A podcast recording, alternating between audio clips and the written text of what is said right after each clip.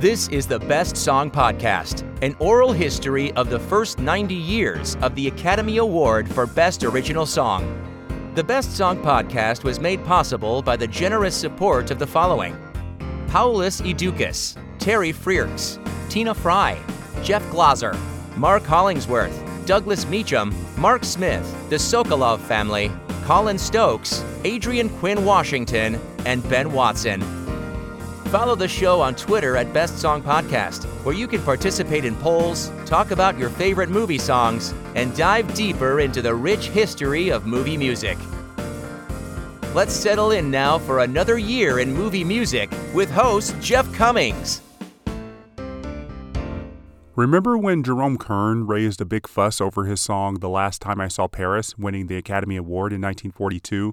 Because the song had not been written for the film, but rather composed almost two years earlier. Well, the Academy made some rule changes to appease Kern immediately after that, but apparently it wasn't enough. Over the next eight years, many songs would get a nomination even if they didn't completely conform to the rules. Remember the song Love Letters, which never appeared in the film of the same name but got a nomination anyway? And then there was last year's Oscar winner, Baby It's Cold Outside, which was written three years before it was put into Neptune's Daughter as a replacement for another song. The Academy heard the complaints, and as we turn the calendar to 1950, it's clear they really listened. Under the guidance of Music Branch Chairman Johnny Green, the eight person Music Branch Executive Committee worked to revise the rules for the music awards to prevent composers and songwriters from finding loopholes thereby sneaking into an undeserved nomination. In terms of the rules for original song, there were some major wording additions to make it perfectly clear what constituted an original song. For the first time in the actual rules, the Academy specified that an eligible song, quote, shall be construed as a work consisting of both lyrics and music. But that's not all. To keep songs like Love Letters from getting the Academy's approval, an additional rule was added for songs in 1950. It reads this way quote, To be eligible for the Best Song Award, at least eight bars of both lyric and the melody of the song must be used vocally. End quote. That means we need to actually hear the song in the film in some form. Eight bars would be about 15 seconds. Not really enough to get the gist of a song, but just enough to qualify. And remember that Baby It's Cold Outside had never been commercially recorded before it was used in Neptune's Daughter. Under the rules for 1950, the song would still be eligible. The new rules state that the song must be recorded for use, quote, in an eligible picture before the song is publicly performed or exploited in any other medium. And to prevent any misinterpretation that was bound to occur, the Academy spelled out the meaning of publicly performed to mean, quote, any public performance for profit, public performance at a benefit where admission is charged, or public performance where admission is free but open to the general public. Nowhere in that list is private party mentioned, which is where Baby It's Cold Outside had been previously performed. And the Academy took care of songs such as Lavender Blue, which got an Oscar nomination in 1949, even though a large part of it was borrowed from a 17th century song of the same name. Quote, if a song includes a substantial portion of a lyric or music previously exploited in any other medium, so that the present use becomes what is known in the trade as an adaptation rather than a work original, as to both lyric and music, the song is not eligible for an award. Well, those were a lot of big changes to the Best Original Song rules. Certainly, every songwriter who believed they had a song worthy of a nomination read the rules and made sure their songs fit the bill. As we examine the five nominees for Best Song of 1950, we'll see if they did follow the rules. The rules were changing all over Hollywood as Senator Joseph McCarthy was ramping up his search for communists in the United States through his interrogations of public figures ranging from sports stars to movie personalities. Though the House Un American Activities Committee had started in 1947 to blacklist those entertainers who admitted to communist leanings, the campaign increased significantly in summer 1950 with the publication of Red Channels, a pamphlet that named 150 personalities who were found to be communist or communist sympathizers. Those listed in the pamphlet found themselves unemployed for about a decade, unable to even get a phone call with anyone in Hollywood. The effect was felt across all branches of Hollywood, not just the more famous actors. A few songwriters were named in the Red Channel's pamphlet as well, including Oscar winner Yip Harburg, the lyricist for Over the Rainbow. Burl Ives found himself blacklisted just one year after starring in Disney's So Dear to My Heart, where he sang the Oscar nominated Lavender Blue. He'd get employment just a couple of years later after he testified for the House Un American Activities Committee and would be an Oscar winning actor in 1958. And to add to the troubles going on in the United States, North Korea invaded South Korea in June 1950, starting the three year Korean War. Not as many Hollywood celebrities enlisted to fight in this war because the draft wasn't enacted, so the effect the war had on Hollywood's movie output and box office was minimal. So let's start listening to the Oscar nominated songs of 1950, and we'll take these in alphabetical order this time. Remember, there will be plot details discussed throughout the episode. We start with the song Be My Love from the movie The Toast of New Orleans. The song comes from composer Nicholas Brodszky and lyricist Sammy Cahn. This was the first project Cahn worked on for nearly a decade without longtime partner Jule Styne. At the time the songs were needed for The Toast of New Orleans, Styne was on the East Coast getting his Broadway show ready with lyricist Leo Robin. The two of them created some iconic songs for Gentlemen Prefer Blondes, which was a hit show for Carol Channing as Lorelei Lee, including the song Diamonds Are a Girl's Best Friend. So, with Styne deciding that Broadway was a better place for him than Hollywood at the moment, Cahn turned to Brodszky, a new arrival in Hollywood from Eastern Europe. Brodszky had training in opera while studying in Europe in the 1920s, and that training came to good use for The Toast of New Orleans as the plot involved two opera singers who prepare for a staging of Madama Butterfly. Kathryn Grayson, who was celebrated in Hollywood and in the opera world for her soprano abilities, was co starring with Mario Lanza, a newcomer to Hollywood. Lanza was trying to become a superstar opera singer as good as Enrico Caruso. When Louis B. Mayer saw Lanza performing at the Hollywood Bowl in 1949, the head of MGM signed Lanza to a lengthy contract. Lanza's first movie was That Midnight Kiss with Grayson. That movie was a big success, and MGM fast tracked their next movie together, The Toast of New Orleans. Though the movie features a lot of arias from such operas as Madama Butterfly and La Traviata, the three original songs from Brodszky and Cahn stand out as major vehicles for Lanza's talents we meet Lanza's character, Pepe, in a small fishing town in Louisiana. Grayson's opera singer, Suzette, is traveling through the town and is invited to sing at a local festival. After a selection from Carmen, she begins to sing Be My Love until she is joined in by Pepe, who has fallen in love with her. Suzette sees Be My Love as nothing more than another song. Pepe takes it literally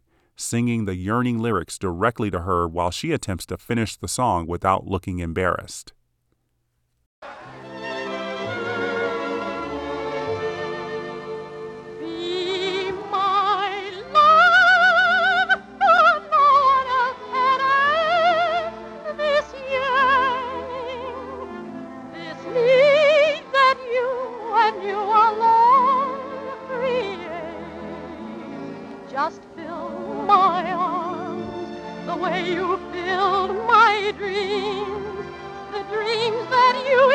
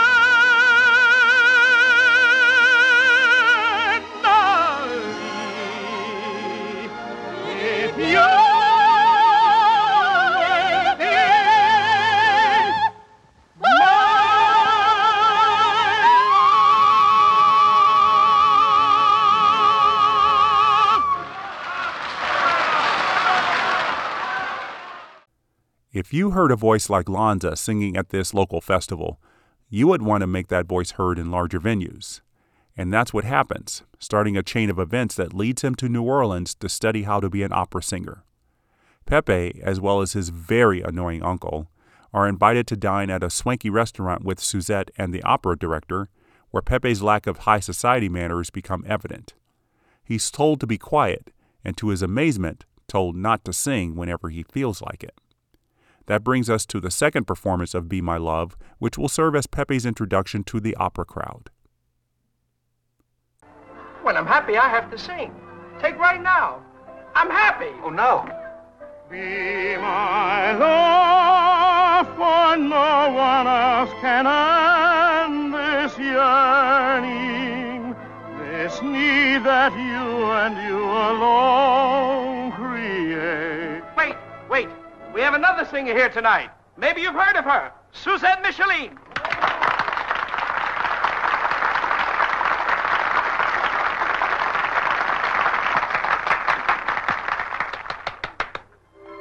She's bashful, huh?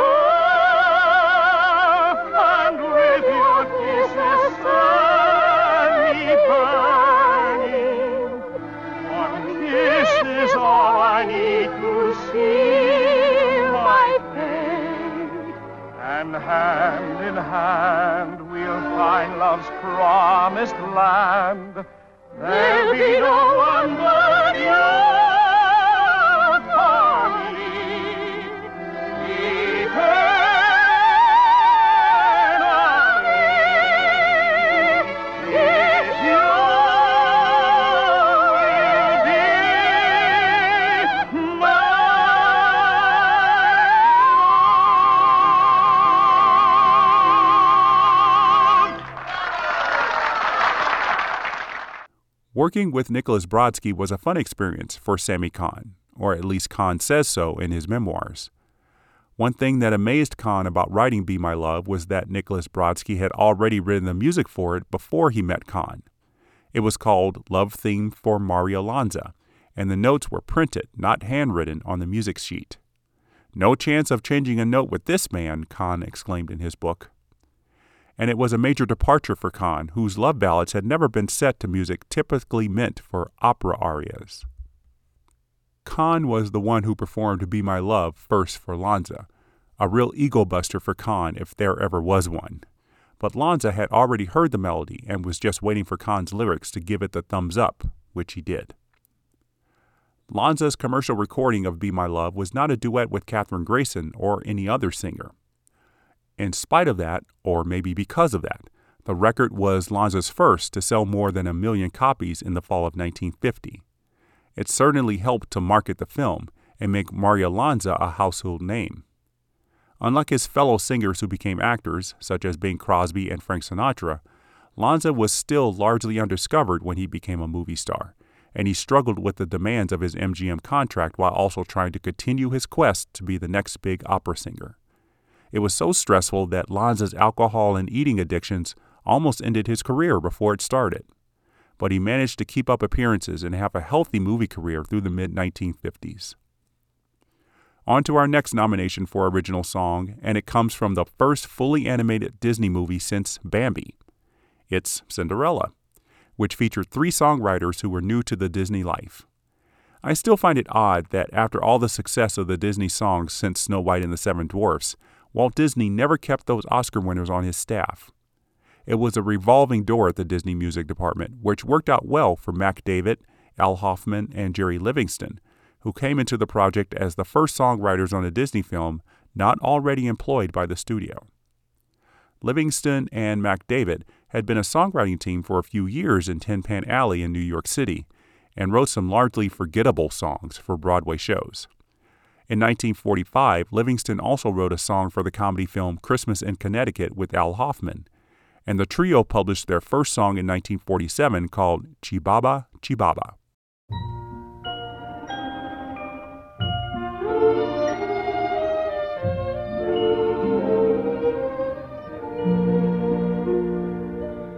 Many a year ago in old Sorrento, a certain ditty was quite the thing. Whenever a mother rocked her baby in Sorrento, this little ditty she used to sing.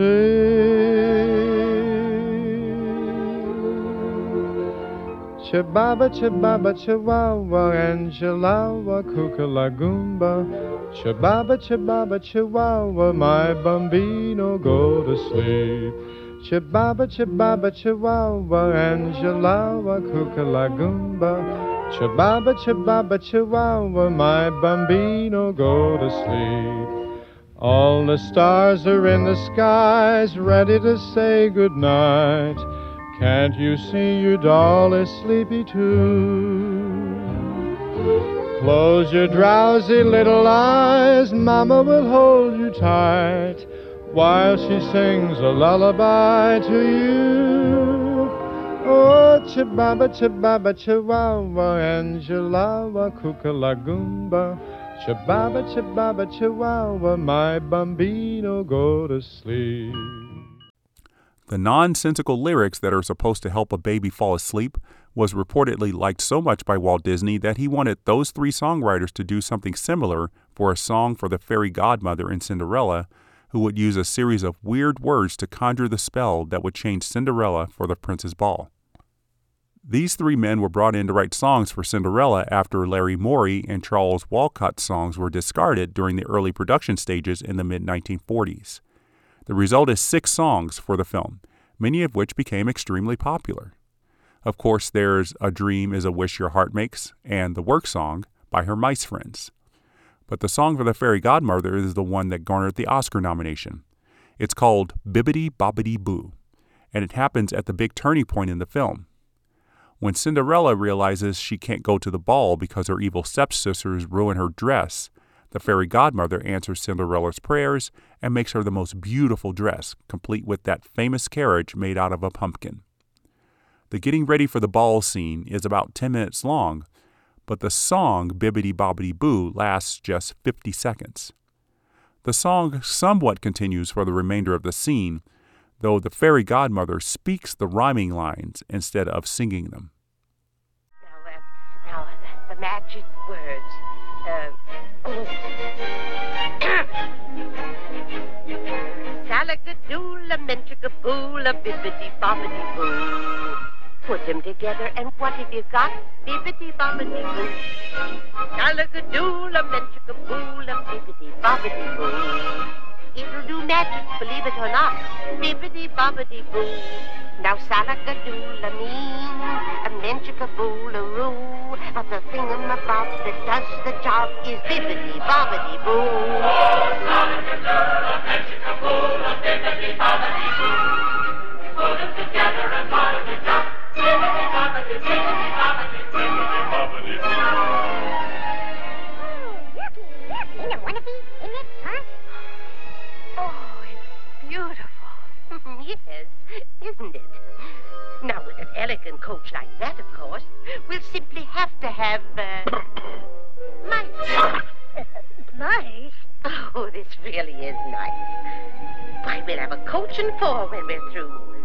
Just a wave of my stick, and to finish the trick.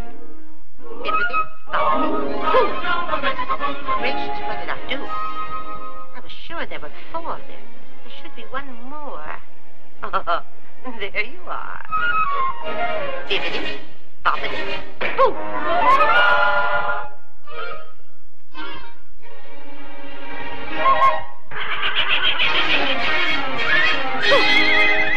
Oh, poor Lucifer. Serves him right, I'd say.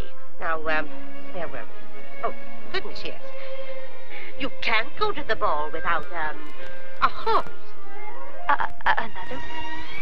But tonight, for a change, you'll handle the reins and sit in the driver's seat, too. For instead of a horse, you're the coachman, of course. Big, fast, boom. Well, that does it, I guess, except for, oh, yes, the finishing touch. And that's you. Yes, Bruno, that's right. You'll be footman tonight. Liberty, poverty, boo. Well, well, hop in, my dear. We can't waste time. But, uh, uh, uh, now, now, now, don't, don't try to take me. Oh, I wasn't. I, I mean, I do, but, but don't you think my dress? Yes, it's lovely, dear. Love, Good heavens, child. You can't go in that.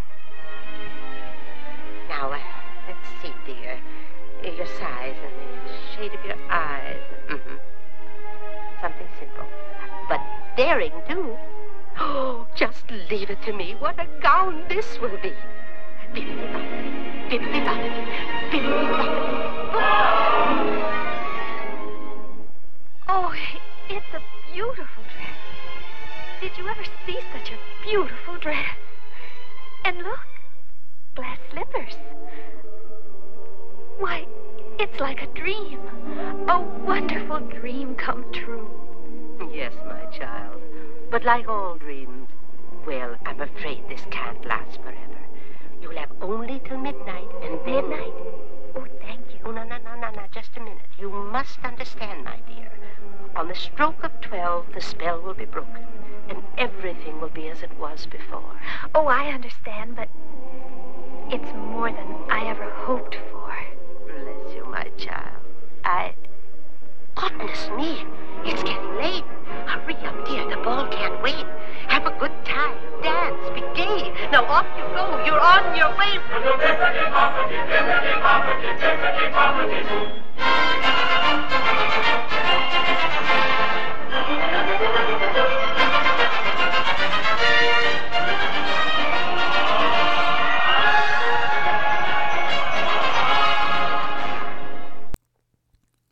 For all the previous animated films, the publishing rights to the songs were sold to outside companies.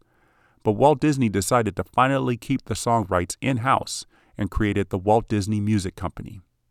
From then on, all sheet music and commercial recordings of songs made for Disney films would benefit the studio, which really helped Walt Disney Pictures climb out of the financial hole they found themselves in just before the start of World War II.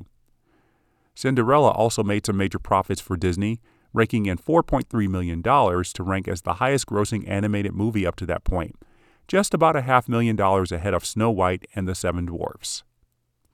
And just as expected, Al Hoffman, Mac David, and Jerry Livingston were not asked to stay on the Disney payroll for much longer. They wrote just one song for 1951's Alice in Wonderland called the Unbirthday Song, but I suppose they knew they weren't going to make a career at the Disney studio. Mac David and Jerry Livingston continued their partnership for many years, and we'll hear more songs from them later in this podcast. As for Al Hoffman, this is his only Oscar nomination. He would keep writing songs off and on in the 1950s, but his career was cut short at age 57 when he died of prostate cancer in July 1960. The next nominated song has quite an interesting history behind its creation, its appearance in the film, and its popularity outside the film. It's a story unlike pretty much any other we've discussed so far in 18 episodes. The song is Mona Lisa, and it made its debut in the movie Captain Carey USA. It's completely understandable if you didn't know that this song was written for a motion picture, because the commercial recording is far more popular. The song is an integral part of the film, performed in the opening scene when our title character, played by Alan Ladd, is hiding out in an Italian home during World War II. The song, Mona Lisa, is a secret code to warn Americans when the German soldiers looking for them were nearby. So we get this song late at night when one of Captain Carey's Italian friends sees German troops approaching the house. He tries to pretend like he's just casually singing the song as the soldiers pass by. Then he stops mid song and runs to help his American friends escape detection by the Germans, at least for a while. Mona Lisa, Mona Lisa. La contraseña, peligro.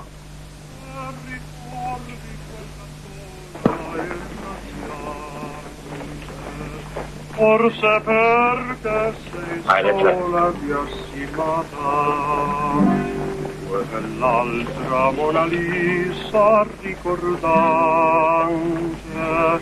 Sorridi per tentarci Mona Lisa.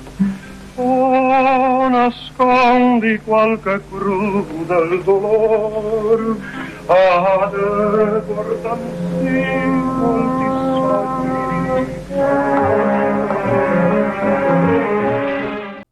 Yes, it's performed in Italian. We've heard a couple of nominated songs performed in a language other than English before, but this is the first time that the song is sung only in a language other than English in the film. Oscar historians have incorrectly claimed another song that was written a decade later, Never on Sunday, as the first nominated song to be performed completely in a foreign language. But Mona Lisa is the true title holder. Those historians probably never watched Captain Carey USA to hear Mona Lisa as it was used in the film. The song is not about the famous painting by Leonardo da Vinci, but rather about an Italian lady who has a charm that is as mystifying as the woman in the painting. Is she happy? Is she sad? The lyrics in Italian, according to an Italian friend of mine, don't make much sense in a few places, but in some places, it sings of a woman who smiles like the Mona Lisa painting to either tempt a love or to hide some sort of pain. It's written by Jay Livingston and Ray Evans, who came off their Oscar winning Buttons and Bows for Paramount with this assignment. Just to clarify, Jay Livingston is not related to his Oscar competitor Jerry Livingston. So, in between these two films, Captain Carey USA and The Paleface, Ray and Jay wrote songs for various Paramount pictures, including the film debut of the comedy team of Dean Martin and Jerry Lewis called My Friend Irma. Writing Mona Lisa for Captain Carey USA might have seemed like a throwaway assignment at the time, but it would turn out to be the most popular song of their careers. Livingston said in a 1988 interview that he and Evans were told to throw away Mona Lisa after the film's title changed to After Midnight. Paramount wanted a song called After Midnight, so Ray and Jay set about writing what they felt was an inferior song to Mona Lisa. When the film's title was changed again, this time to Captain Carey USA, the songwriters asked that Mona Lisa be reinstated, and it was. Livingston didn't say who was responsible for translating their song into Italian, but it's clear it might have been someone not clearly versed in Italian or someone who just wanted to find words that fit the melody. Mona Lisa is performed only once in the movie with words and music together, but it gets a couple of important instrumental renditions later. The first comes when Carey returns to Italy a few years later to find out who served as an informer to the German soldiers. When Carey approaches a local town square and speaks English, a blind man begins to play Mona Lisa on his accordion. The melody alerts the town people that an American is around and they run to their homes, afraid of being killed.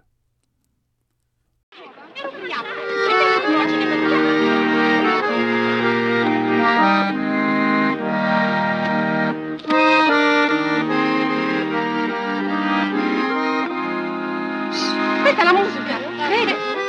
L'americano. L'americano, l'americano, l'americano. Io, io vedo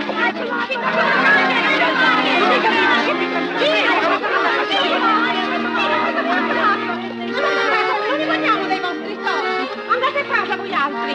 Resta in casa andare da quello lì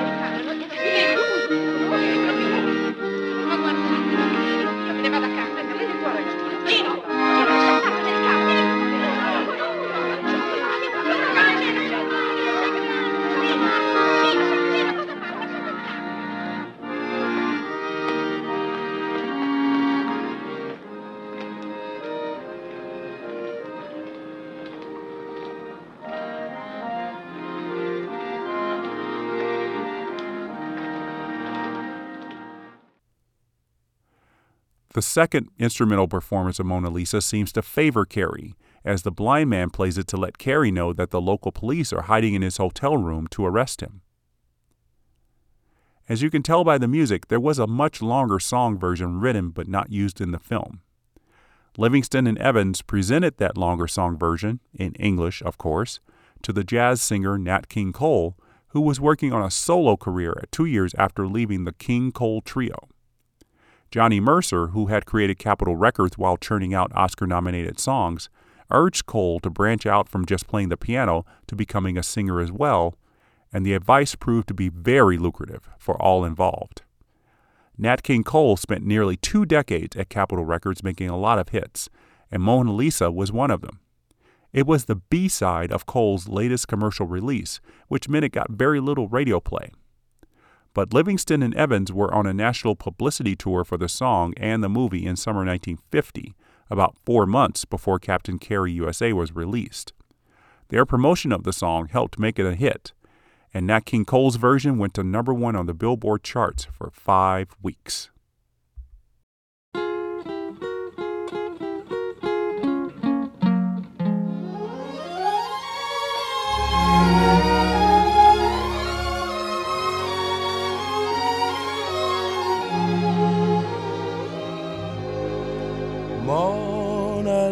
Lisa, Mona Lisa, men have named you. You're so like the lady with a mystic smile. Is it only cause you're lonely they have blamed you for that Mona Lisa strangeness in your smile? Do smile to tempt a lover, Mona Lisa? Or is this your way to hide a broken heart? Many dreams have been brought to your doorstep. They just lie there and they die there. Are you warm? Are you real, Mona Lisa? Are just a cold and lonely, lovely work of art?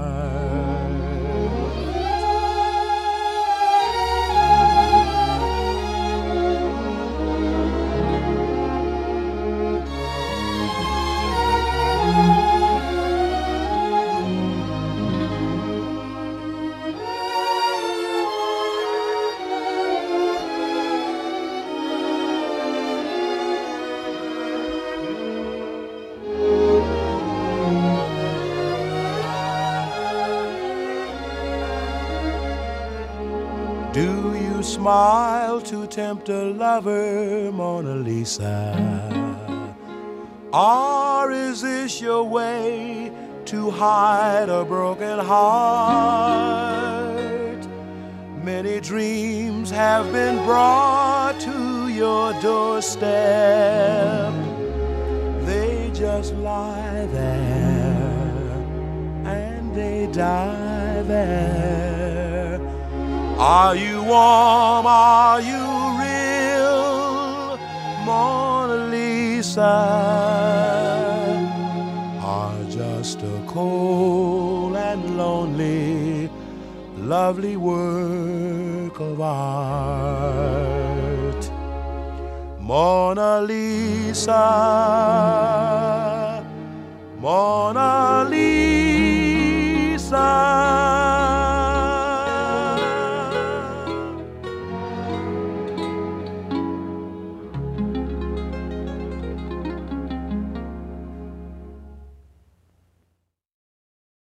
Captain Carey USA was not a major box office hit, and even if it were, it was most definitely Nat King Cole's version of Mona Lisa that attracted the ears of the music branch and gave the song an Oscar nomination.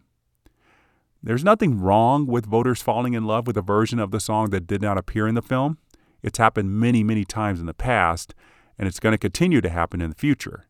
But this is a case of a song presented in two entirely different ways in two different languages.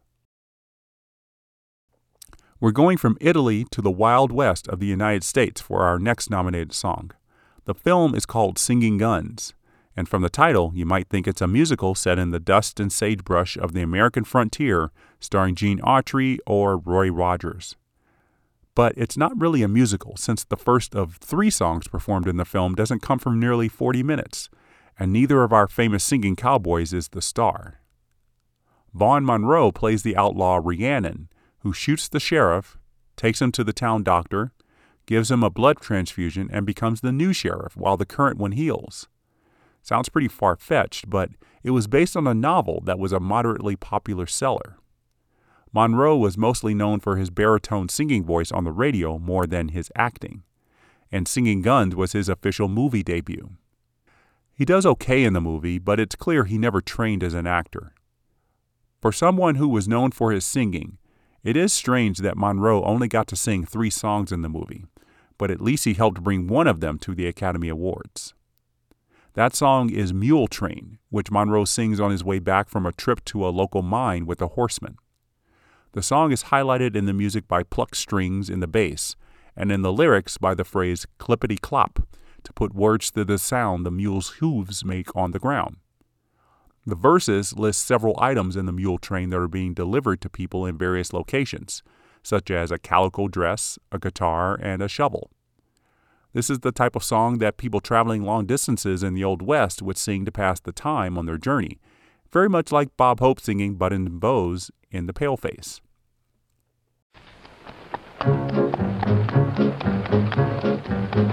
You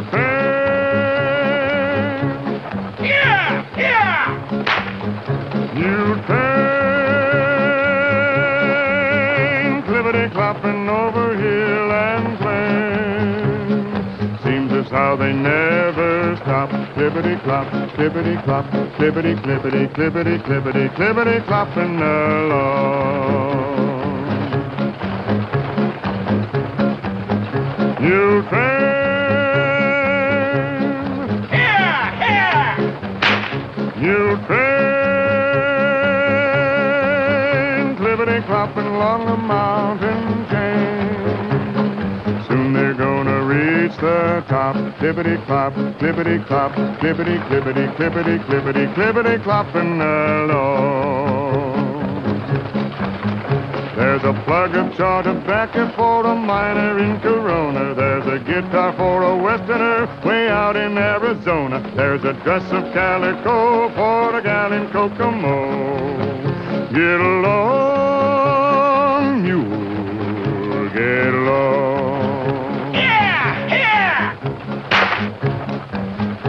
There's some cotton thread and needles for the folks way out yonder. There's a shovel for a miner who left his home to wander. There's some rheumatism pills for the settlers in the hills. Get along, you get along clippity clop, clippity clop, clippity clippity clippity clippity clippity clopping along.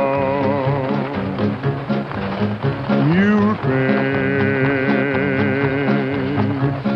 train.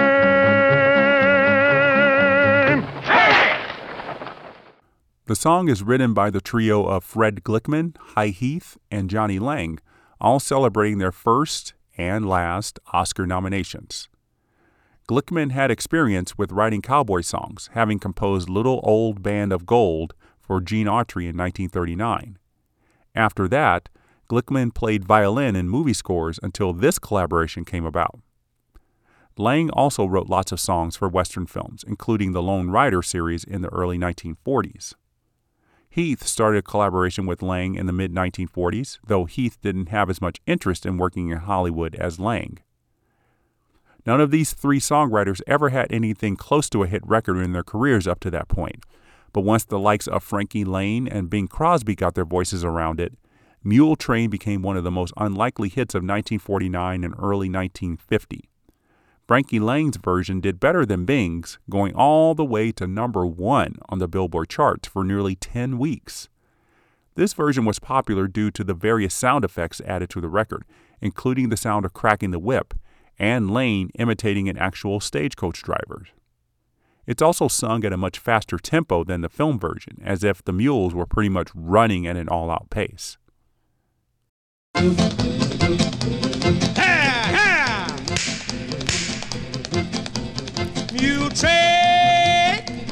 Ha ha. Mule train, clippity clopping over hill and plain. Seems as how they never stop. Clippity clop, clippity clop, clippity clippity clippity clippity clippity clopping along. There's a plug of tobacco for a rancher in Corona, a guitar for a cowboy way out in Arizona, a dress of calico for a pretty Navajo. Get along, you, get along. Mule train, ha ha, mule train, clippity clopping along They're gonna reach the top. Clippity clop, clippity clop, clippity clippity clippity clippity clippity clopping along. There's some cotton thread and needles for the folks away out yonder. A shovel for a miner who left his home to wander. Some rheumatism pills for the settlers in the hills. Get along,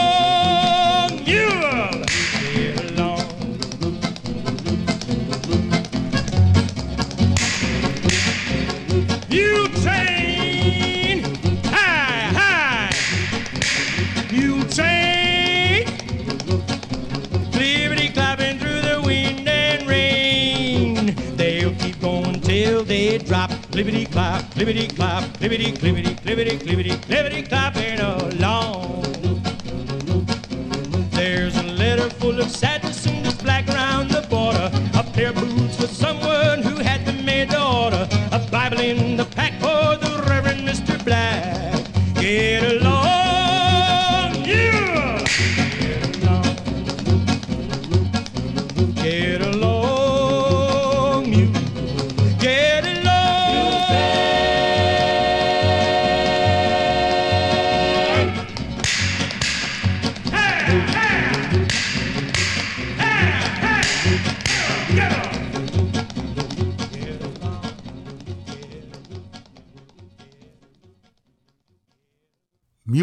was not written specifically for inclusion in Singing Guns, and based on various newspaper articles, the song could have violated the new Academy rules that it not be previously recorded and available for public sale.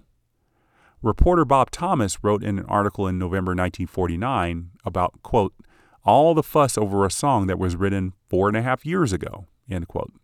That would place the creation of Mule Train in early 1945. The article states that Glickman, Heath, and Lang were returning to Los Angeles after a weekend in Las Vegas and began thinking about the mule trains that used to run through Death Valley in the mines. Lang said, quote, By the time we reached Los Angeles, we had the song pretty much worked out. End quote. What makes the song potentially ineligible for the Oscars is the mention of the song being recorded by country singer Buzz Butler sometime in 1947. It appears that the song skirted the rules because the record was never sold publicly. In a November 1949 article printed in the Tampa Tribune, Glickman said, quote, Buzz muffed one word in the song, so I never released the record. Here I had a million bucks lying around and didn't know it. It wasn't until 1949 that Glickman remembered the song, asked Heath and Lang to work with him to change some of the lyrics, and then it was bought by Palomar Pictures as one of three songs for Vaughn Monroe in Singing Guns. The rest is now Oscar nominated history. Buzz Butler's 1947 recording was released in 1949 along with Frankie Laine's version, Bing Crosby's cover of the song, and many others. Producer Abe Lyman was afraid all of these recordings of the song and their constant play on the radio would really hurt the performance of the song before the February 1950 release of Singing Guns. The movie did okay, but not gangbusters, and Lyman's fears of turning Mule Train into an earworm didn't affect it becoming an Oscar nominated song a year later. Mule Train was certainly an unusual choice of a song for the Academy's music branch to select as an Oscar nominee, but it definitely stands out over the typical song that we often see, like a love ballad for one. The fifth nominated song is not a love ballad, but a lavish stage performance near the end of the movie Wabash Avenue, starring Betty Grable and her legs. Betty Grable plays Ruby, a burlesque show performer who gets a big break in New York as the lead in a new show by Oscar Hammerstein. The number we see is called Wilhelmina, in which Ruby plays the title girl who every man in Denmark wants. Wilhelmina is the most beautiful girl in Copenhagen, and this is surely the first song you'll hear with so many words to rhyme with Copenhagen.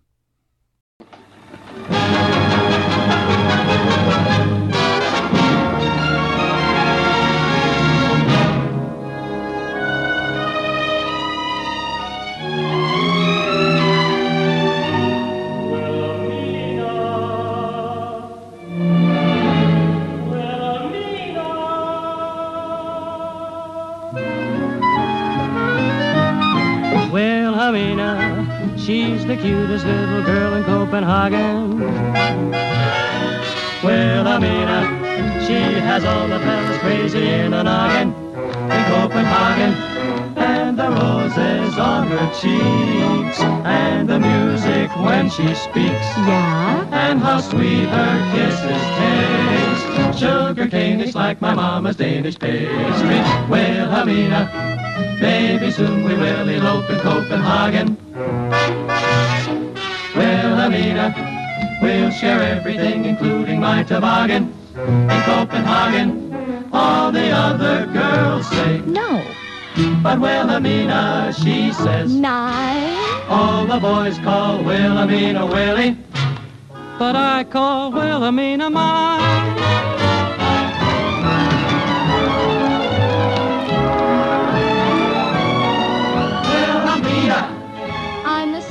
Little girl in Copenhagen.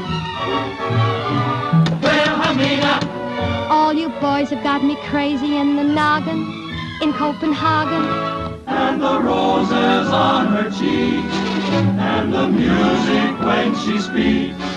And how sweet your kisses taste. Sugar cane-ish like my mama's Danish pastry. Wilhelmina, Maybe soon we will elope in Copenhagen.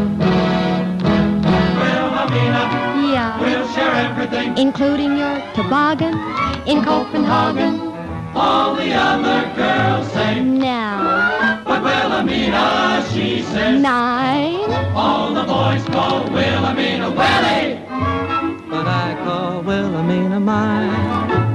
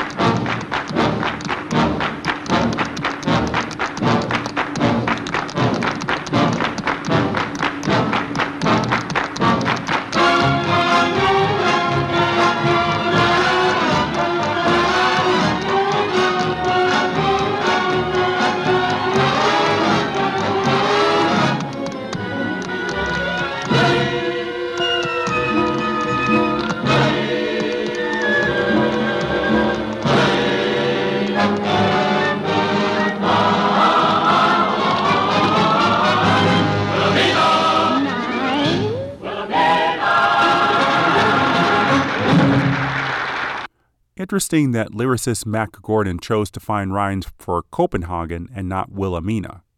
Off the top of my head, Senia, Tina, they both work. But they don't sound as fun as Toboggan and Noggin.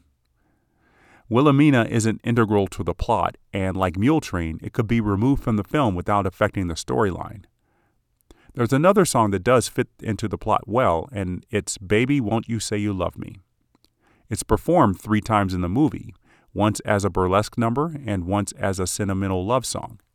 And the third time, Ruby sings it to confess her love for Andy, the man she's despised for pretty much the entire film, but finally gives in.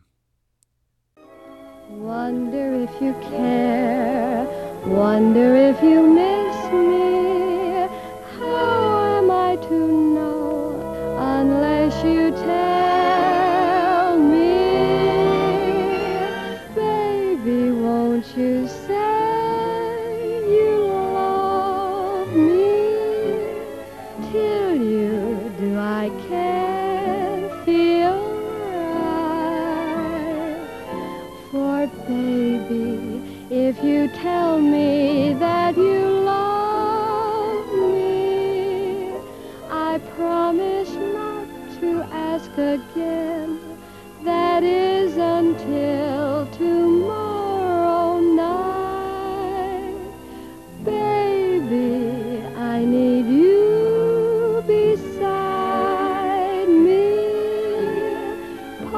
Of everything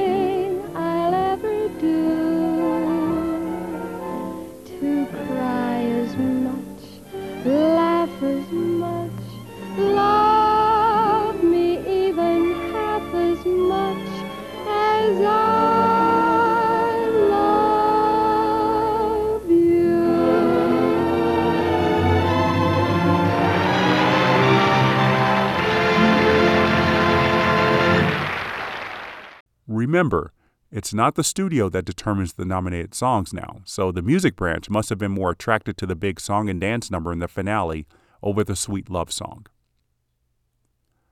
Mack Gordon was present at the Academy Awards to find out if he would add an Oscar to the statuette he received for You'll Never Know. Though he was initially given a plaque for writing the song, the Academy allowed songwriters to upgrade to actual Oscar statuettes in 1946, which Gordon promptly did. Gordon and Myrow were able to see their song Wilhelmina performed at the Oscars by Gloria DeHaven and Alan Young, neither of whom had connection to the movie or to 20th Century Fox. DeHaven was just starting her career at MGM, while Young was finding success on television with his self named variety show. None of the original performers were at the Oscar ceremony on March 29, 1951. Frankie Laine was there to sing Mule Train, and the performance didn't have the best start.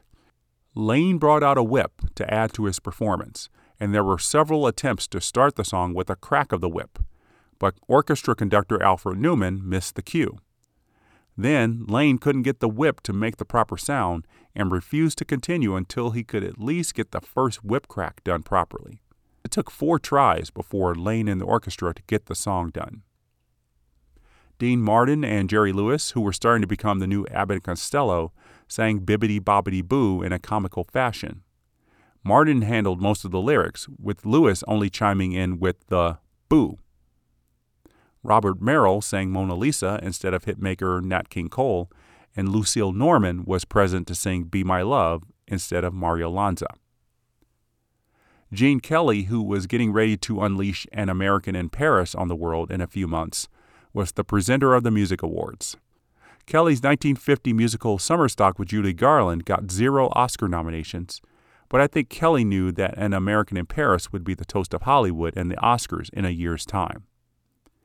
And for the second time in three years, Ray Evans and Jay Livingston were holding Oscars, winning this time for Mona Lisa. One would think that the two of them would have lots to say, but neither Ray nor Jay went to the podium to give a speech. Gene Kelly handed them their Oscars, Ray and Jay nodded to the audience, and they left the stage. Mona Lisa became the first Oscar winning song performed originally in a language other than English and cemented Evans and Livingston's partnership at Paramount Pictures, where the two were going to bring us more hit songs in the 1950s. The celebrated film at the Oscars was All About Eve, which had no songs but was still a very good movie. It's become one of the most loved movies of the 1950s, and many historians believe its six Oscars should have been seven, with either Bette Davis or Anne Baxter deserving Best Actress over Judy Holliday. But there was no denying that Ray Evans and Jay Livingston deserved their Oscars, and those songwriters listening on the radio from home knew they had some work to do. Mack Gordon's working partnership with composer Josef Myrow was going well, but this will be the final Oscar nomination for both of them. Both of them were ready to write songs for Betty Grable in 1953 for a movie called The Girl Next Door, but Grable withdrew from the film, saying she didn't like the role she was to play. So June Haver took her place. The songs, however, didn't make any impact on Academy voters in 1953. Their final collaboration together was 1956's Bundle of Joy, starring Eddie Fisher and Debbie Reynolds. Mack Gordon died suddenly in March 1959, and his death seemingly put an end to Myrow's career, though Myro would live to be 77 years old, dying of Parkinson's disease in 1987. We'll see who steps up to the plate for the songs written for movies in 1951 on the next episode. As I mentioned, Gene Kelly's An American in Paris is going to be a big player at the Oscars, but not for original song. Its songs were previously written by George and Ira Gershwin, a fact that probably delighted the songwriters hoping for a nomination in 1951. We'll learn who those songwriters are in the next episode. As always, I'm so glad you joined me on the Best Song podcast. Thanks for singing along with me, and let's do it again next time. The Best Song podcast is not authorized or endorsed by the Academy of Motion Picture Arts and Sciences. The show's creator, writer, producer, and editor is Jeff Cummings. All music clips are permitted for use under the Education Clause of the Fair Use Doctrine in United States law.